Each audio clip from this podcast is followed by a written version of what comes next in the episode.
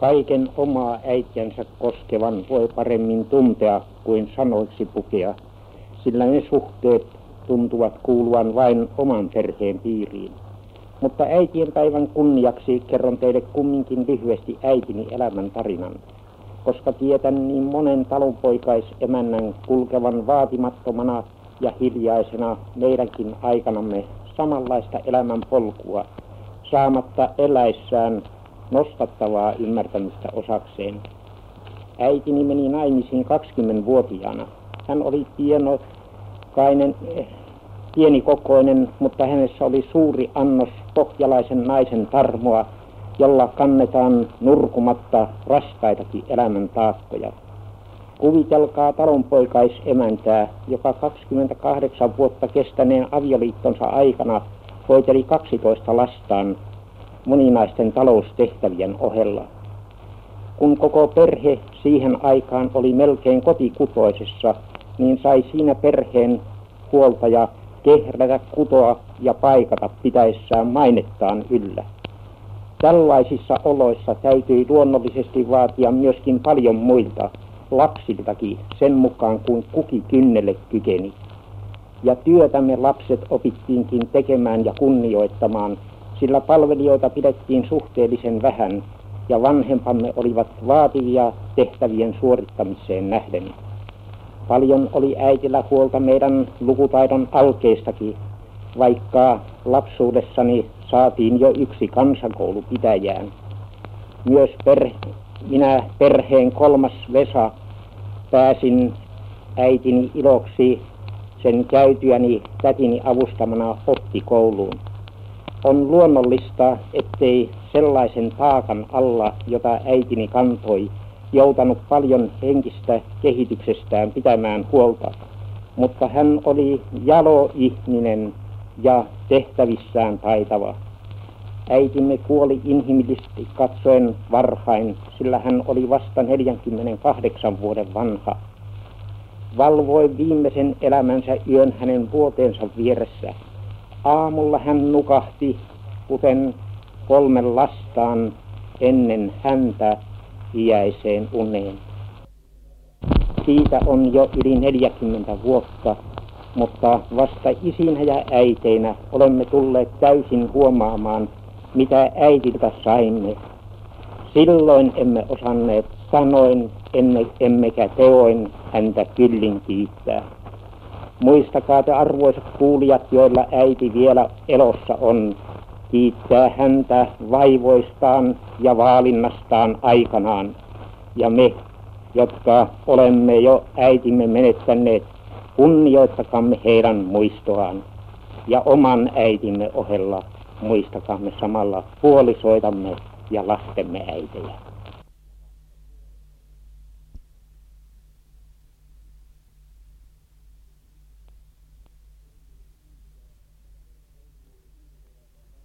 Äitini oli syntyperältään talonpoikaa tyttäriä Sisä-Hämeestä, Padasjoelta, jossa suku on ainakin 400 vuotta viljellyt maata.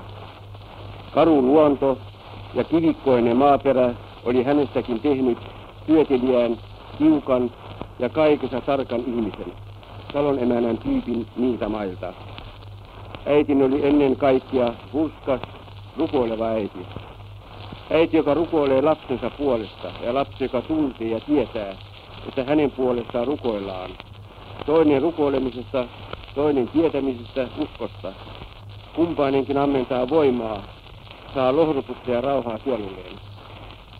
Äitini huolenpito, että hänen lapsensa pysyisivät Herran sanan viitottamalla vaivaloisella kaivella tiellä, tuli ennen kaikkea ilmi hänen toimipituistään, että lapset saisivat neuvoa ja opastusta kirjojen kirjasta. Ja siten pysyisivät kunnon ihmisinä ja kelpokansalaisina.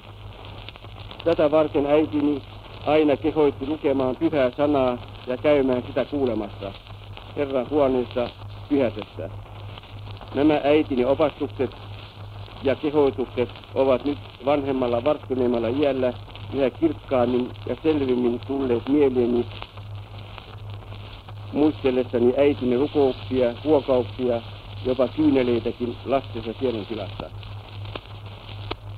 Erikoisesti tahtoisin mainita hänen toivottomuutensa, kun menin kouluun Haminaan, pienenä 14-vuotisena poikasena. Vai sota herratti esikoiseni tahtoa. Pappia toivoi hän hartaimmin pojastaan. Astuessani myöhemmin palvelukseen kauas kotipaikoiltani vieraaseen suureen maailmaan, soi korvissani äitini kehotukset. Pysy uskovaisena ja suomalaisena. Ja viimeksi sotavuosina äidin pyynnöt ystäville rukoilemaan molempaan poikansa puolesta, jotka sodassa täyttäessään velvollisuuttaan alati olivat vaarassa. Vanhuskaan rukous voi paljon, kun se totinen on. Se oli hänen uskonsa, siihen hän luo, luotti. Kotilehdestä lainaamilla runoilijan sanoilla tahtoisin äitien päivänä päästää nämä vaatimattomat ajatukseni ja muistoni äidistäni.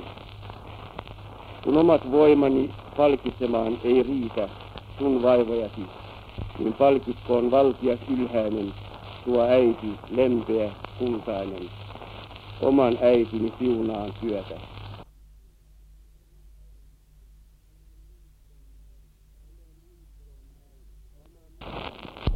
Tämä muisto on äidistäni ja hyvin kaukainen. Onhan siitä kulunut yli 50 vuotta. Silloin olin siis sangen pieni miehen alkutuskin nelivuotias. Se onkin ainoa muisto äidistäni ja sekin sangen surullinen, sillä äitin oli äkkiä saanut halvauksen ja kuollut. Minun täytyy siis kuvailla tätä muistoa tuon pienen pojan kannalta, koetta eläytyä hänen mielialansa. Äiti on kuollut, äiti on kuollut. Siinä makaa salissa, oudossa valkoisessa arkussa. Kelmeän on pannut siihen maata. Mutta miksi ne ovat äidin pitkän tukan hajoittaneet noin kahden puolen? Eihän äiti tukkaa sillä tavoin, noin hassusti pitänyt. Ja noin ovat harsoilla kukilla koristaneet äidin vuoteen. En minä siitä pidä. Mutta äitihän on kuollut ja siksi ovat panneet hänet noin pitkään arkkuun, joka niin kummasti kapenee jalkojen puolelta. Äiti on siinä ja äiti ei ole siinä. Tuo on kuollut, mutta missähän se elävä äiti on? Sisko itkee Saaran sylissä ja tahto äidin viereen. Kyllä se Maikki on lapsellinen, en minä menisi kuolleen äidin viereen. Enkä minä lähde kirkkomaallekaan. Kyllä lapset saavat tulla saattamaan, sanoo täti, saattamaan äitiä viimeisen kerran. Eihän se enää ole äiti, koska se on kuollut. Vieköt vaan minne vievät. Tuon arku ja noin oudon näköiseksi muuttuneen äidin. Mutta missä se äiti nyt on? Äiti on mennyt taivaaseen. Äiti on ja äiti ei ole. Kyllä se kuitenkin jossain on. Niin, se henkiäiti. Siis saattamaan en lähde. Sanon, että pää on kipeä. Ja saanko minä mennä maata sängyn päälle? Ai kuinka tässä on mukava korkean pehmeän sängyn päällä. Mutta miksi minä en mennyt saattamaan kirkkomaalle? Onkohan äiti siitä pahoillaan, kun äiti nyt on henki. Ja minä valehtelin sillä vähän. Eihän pää olekaan kipeä. Niin nyt se äiti on henki. Mutta mikä se sitten on, jonka ne vievät sinne kirkkomaalle? Ja minkälainen paikka se kirkkomaa on? Joukolla vievät ja kirkkomaalle. Ei se ole mikään hyvä paikka. Eikä sekaan ole hyvä, minkä ne sinne vievät. Kai ne sitten jättävät sen sinne, eikä sitä tarvitse koskaan nähdä, kun ne yhtään haluta. Vaikka se Maikki tahtoi päästä viereen, henkiäitikin on parempi kuin se ruumi siinä omituisessa arkussa. Nämä ovat siis äidin teijaiset ja saa syödä näin suurta rinkeliä ja suuria karamellia koreissa papereissa.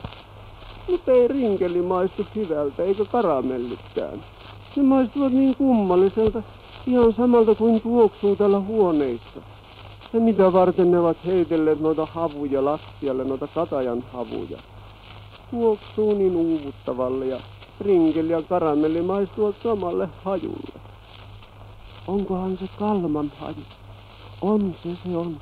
Se on kuolema. Ei sitä äitiä nyt enää ole, mutta on henkiäiti taivaassa.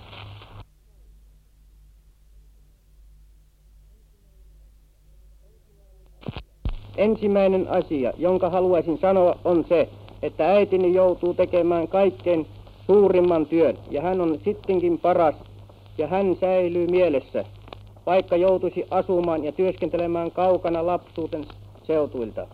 Miten äitinne kasvatti teitä? Tiukka hän oli, vaikka enemmän vitsaa olisi saanut pojilleen antaa, jotta olisi oppinut oikein tarkasti täyttämään sen tehtävän, minkä elämässään joutuu suorittamaan. Näin vanhempana sitä vasta ymmärtää äitin parasta tarkoittavan purin merkityksen. Kuinka suuri teidän juoksija veljesparvenne oikein on? Meitä oli neljä poika ja yksi tyttö. Isämme kuoli jo varhain. Minä olin silloin kymmen, vuot- kymmenen vuoten vanha ja niin joutui äiti tekemään kovaa työtä, hankkiakseen lapsilleen ruokaa ja vaatteita. Kovasti hän tekikin työtä. Hän pesi pyykkiä, silloin ei ollut mitään kahdeksan tunnin työaikalakia. Autommehan me pojat sitten häntä. Kun itse kykenimme ottamaan työtä, minäkin olin jo 13 vuotiaana juoksupojaksi. Jollaisena toimin Juhani Ahonkin käskettävänä kuopiolaisessa lehdessä. Miten äiti suhtautuu juoksuharjoituksiin? Eihän niitä vastustanut, vaikka kai ei niitä oikein aina ymmärtänytkään. Kyllä hän sitten iloitsi, kun voittaja aloimme saata. Elääkö äitinne vielä Kuopiossa? Kyllä, siellä äitimme vielä elää. Ja lähetänkin parhaimmat terveiseni näin radion kautta veljeni, lasteni ja omasta puolestani sinne Kuopioon, jota, johon kaikki muistot äitistäni myös liittyvät.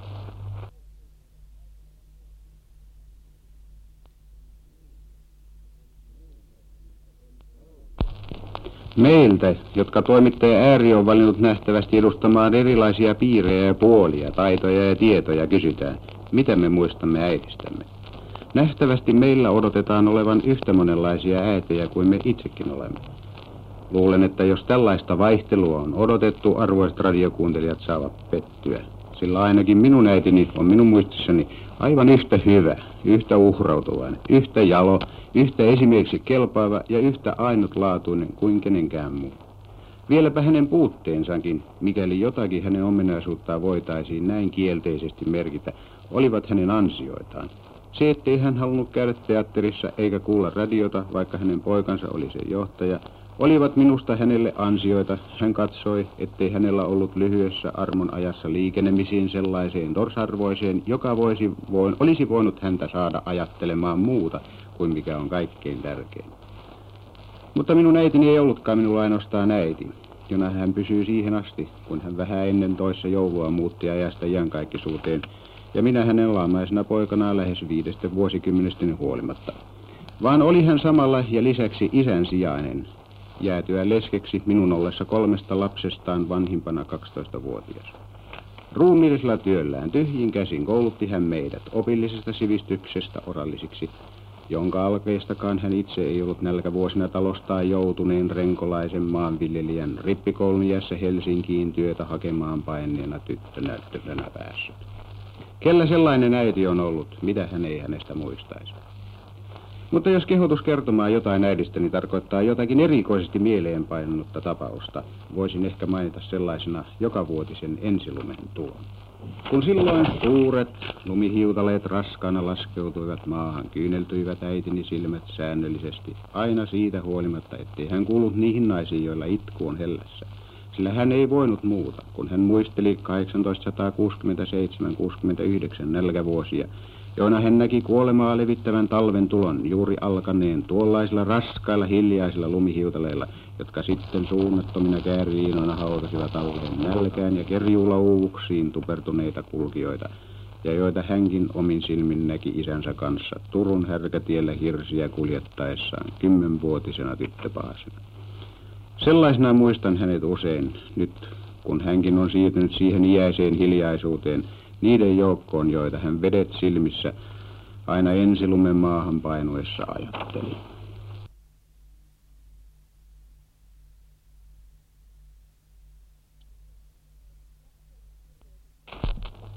Katkelma kirjoituksessa äidilleni. Sinä vanha rakas äiti, kuinka kaunis sinä oletkaan kaikki ne surun uurtaminen ristyinesi. Tosin vartalosi on kuihtunut, Kiiltävän musta tukkasi on sekä harvennut että harmaantunut, mutta silmäsi voivat vieläkin saada säihkyvän ilmeen, erittäinkin kun puhelet lapsillesi tai lapsistasi tai elvyt kertomaan elämäsi onnellisemmasta ja toivorikkaammasta ajasta. Ajasta, jolloin isän kanssa rakensitte sitä kotia, joka oli niin onnelliseksi ja valoisaksi ajateltu, mutta joka kuitenkin tuotti niin paljon kärsimyksiä ja katkeruutta. Kun katselen noita tuhansia ristiä kasvoillasi, tuntuu, kun katselisin avonaista kirjaa, jonka lehdistä sain lukea pitkän pitkän historian elämän taisteluista, pettymyksistä ja kärsimyksistä. Sinä rakas vanha äiti, kuinka yksitoikkoinen ja iloton onkaan sinun elämäsi ehtoo, raskaan päivätyön jälkeen, jonka elämässäsi olet suorittanut lepoa ja iloa saamatta. Koko sinun nuoruutesi, täysi ikäsi, vieläpä vanhuutesikin on ollut kuin pitkä iloton työpäivä.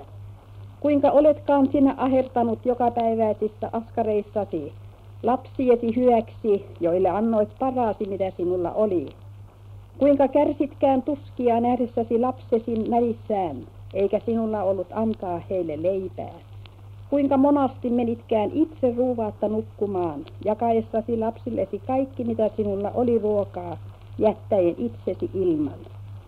Lapsiesi kasvatuksesta huolehdit sinä äiti siinä määrin, kun voimasi riittivät. Ei ollut sinun vikasi, ettet enempää voinut lapsillesi antaa. Niitä elämän totuksia, mitä katkera joka päiväisyys oli sinulle opettanut, sinä koitit istuttaa lapsiesi mieleen. Koitit herättää heissä rakkautta työhön ja ihmiselliseen elämään. Lapsiesi tulevaisuus se yhä kankasti mielessäsi.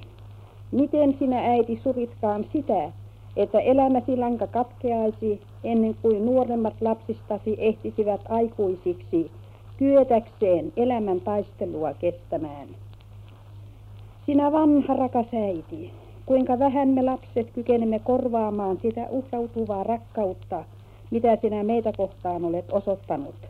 Emme edes ymmärrä sitä täydelleen, ennen kuin itse joudumme samaan asemaan.